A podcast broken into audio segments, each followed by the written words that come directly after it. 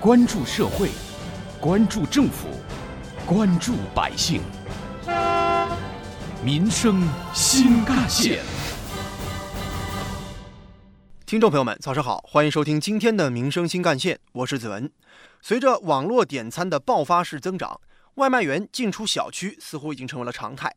近几天，我们的记者在自己居住的小区里呢，就发现了这样一个现象：正午时分，不少外卖员顶着似火的骄阳，在各栋高楼之间奔走。阳光下，他们的皮肤被晒得黑黑的，汗流浃背。问了小区保安才知道，原来外卖小哥被禁止骑车进入小区，而他们为了准时送达，不得不拎着外卖跑步前进。据了解，最近几年，不少小区对于外卖员的管理越来越严格了。以前进入小区都是可以骑车的。但是现在，不少外卖小哥如果想进入一些管理比较严格的半封闭小区，就不得不把电动车停在小区门口，然后手提外卖跑步送餐。而有些小区竟然在小区的电梯门口上贴着“外卖人员禁止乘坐”字样的纸条。在这么炎热的夏季，这些人为设置的门槛，无疑是给外卖小哥添加了不少的工作量。而针对这些现象呢，记者实地走访了杭州的一些小区。一到小区，记者就看到不少行色匆匆的外卖员，他们健步如飞，分秒必争地穿梭在小区里。记者曾经多次试图采访几个外卖员，但是他们都以自己实在太忙了为借口拒绝了采访。他们说自己送餐实在来不及了，没时间跟记者聊天。而记者一直等到了中午的午餐送餐高峰期过去，才陆陆续续采访到了几位外卖小哥。有没有小区是不让你们骑车进去的？自愿上堂，看嘛，人家。这个小区就不让人家进，走进去要把身份证证件拿出来，不让骑车进，对吧？不让不让，很多啊，都有啊，到处都是啊。万达那边没有一个小区是让进去的，全部都是要走进去的。可以看到，禁止外卖员骑车进小区这个情况在杭州已经比较普遍了。但是烈日炎炎，来回送餐本来就十分辛苦了，而这些小区自行定制的针对外卖员的规定。增加了他们的工作负担，同时是不是也少了一点人情味呢？为此，我们的记者采访到了一位正在往万家新城里送餐的外卖员，听听他是怎么说的吧。作为我们骑手是有点麻烦，对我们来讲肯定是不合理的，对不对？但是对物业和这些来讲，他们的有他们的规定。采访中不难看出，小区的这个规定无疑是给外卖员添了不少麻烦，这样不仅延长了送餐时间，也花费了他们更多的体力。还有可能因为没有及时送达而被客户进行差评，进而被罚款。但是他们又不得不服从小区的规定，外卖员可谓是有苦说不出。那么这个规矩究竟是谁来定的呢？记者采访到了万家新城的保安。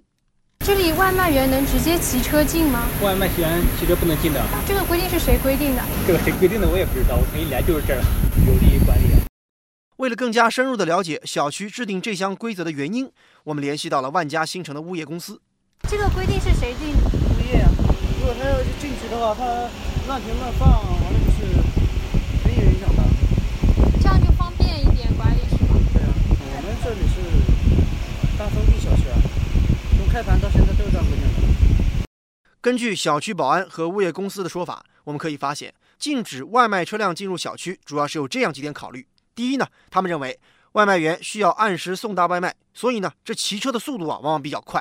在小区里有很多自我保护能力不是很强的老人和小孩，如果说骑车不注意的话，迟早容易出问题。所以很多小区出于业主安全和骑手的安全考虑，就禁止了外卖车辆进入。第二就是这个规定，多数是一些比较新的小区，业主进出都要刷卡，而陌生人进入也需要登记身份。为了方便管理，减少车辆乱停放的问题，保持物业的良好形象，索性就禁止外卖车骑进小区。第三。在小区内出现任何问题，业主第一就是要找保安和物业。为了减少不必要的麻烦，禁止外卖员骑车进入就成了一个十分省事儿的管理办法。挖掘新闻真相，探究新闻本质，民生新干线。虽然小区的规定都是事出有因，但并不是所有的外卖员都是乱开乱停的。而物业公司因为无法辨别，干脆就出现了这种一棍子打死的现象。但是从我们的传统认知，包括从我们中华民族的传统美德来看，这样的规定显然是不够仁爱的。《论语》有云：“仁者爱人。”这就要求一切人都要用仁爱之心去尊重人、理解人、关心人、爱护人、帮助他人。小区禁止外卖员骑车进入，除去安全方面的考虑，其实就是图自己管理方便，增添他人的工作量，这就和传统美德的要求相去甚远了。其实，相比起禁止外卖员骑车进入小区这个规定，有些规定就要过分的多。近日，浙江义乌一位网友爆料，在当地的某宾馆之内，电梯门前直接贴着一张纸，上面写着：“送外卖一律走楼梯，坐电梯一次五块钱。”而去年，惠州一家星级酒店的大堂之内，明文规定就是不允许外卖小哥乘电梯。除此之外，还有一些不公平的现象存在。比如说，一位刚出小区的外卖小哥就告诉我们的记者。他们规定都只能走一个门，东南西北门有四个门，也只会让我们走指定的一个门进去，感觉我们送外卖就被歧视一样的。针对这些现象，我们邀请到的是本台特别评论员、资深记者叶峰老师，听听他有怎样的观点。物业公司不让外卖小哥骑车进入小区给业主送食品，于情于理于法都说不通，既是服务意识缺位的典型之作。也是缺乏人文关怀的基本素养，更有拿着鸡毛当令箭的荒唐。说穿了，物业公司就是一个服务机构，是为广大业主服务的。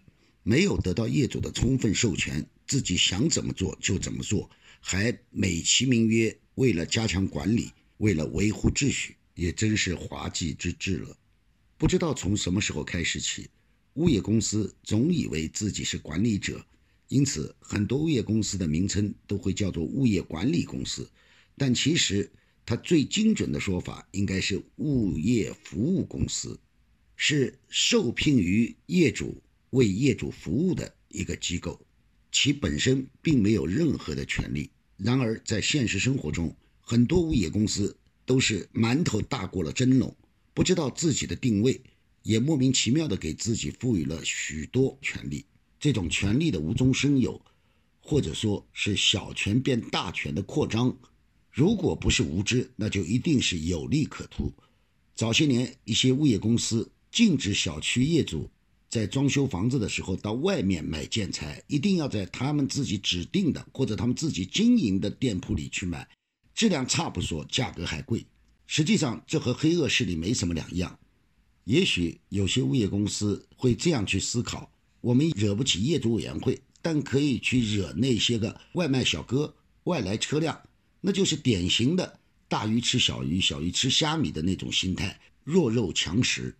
而要改变这样的状况，我想最首当其冲的应该是业主委员会以及广大业主，其次政府的相关部门，比如。对物业公司负有监管职责的住建部门，也应该对这样的一种霸道行为说不，要责成物业公司改变这样的做法。即便外卖小哥车子进入小区以后乱停乱放，这也是可以纠正的。更何况时间也不会长，完全没有必要一禁了之。有人说，或许给门卫保安一点好处，给个一包烟。也许门口的保安就会放这些个外卖小哥呢，把车子骑进来。如果真有这样的情况的话，那更是借着一个岗位就敲诈勒索的嫌疑。俗话说得好，三百六十行，行行出状元。每一个行业，每一个职业都应当得到尊重。歧视外卖人员的，终归只是一小部分素质比较低下的人。而这些规定虽然有自己的考虑，但是大热天儿确实有点不太人道了。我们应当呼吁，在与人有利、于己无损的情况下，尽量的去帮助别人，也是一种美德和修养，更是一种品德。我们建议小区方面可以取消此类规定，在不损害自身利益的同时，也为他人提供方便。而作为外卖送餐员，自己也应当格外小心，进出小区的时候，如果是骑车的，应当减速慢行，做到不乱停、不乱放，保证小区的安全和美观。说到底，最重要的还是大家相互理解、相互包容，共同构建。和谐社会，好，感谢您收听今天的民生新干线，我是子文，下期节目我们再见。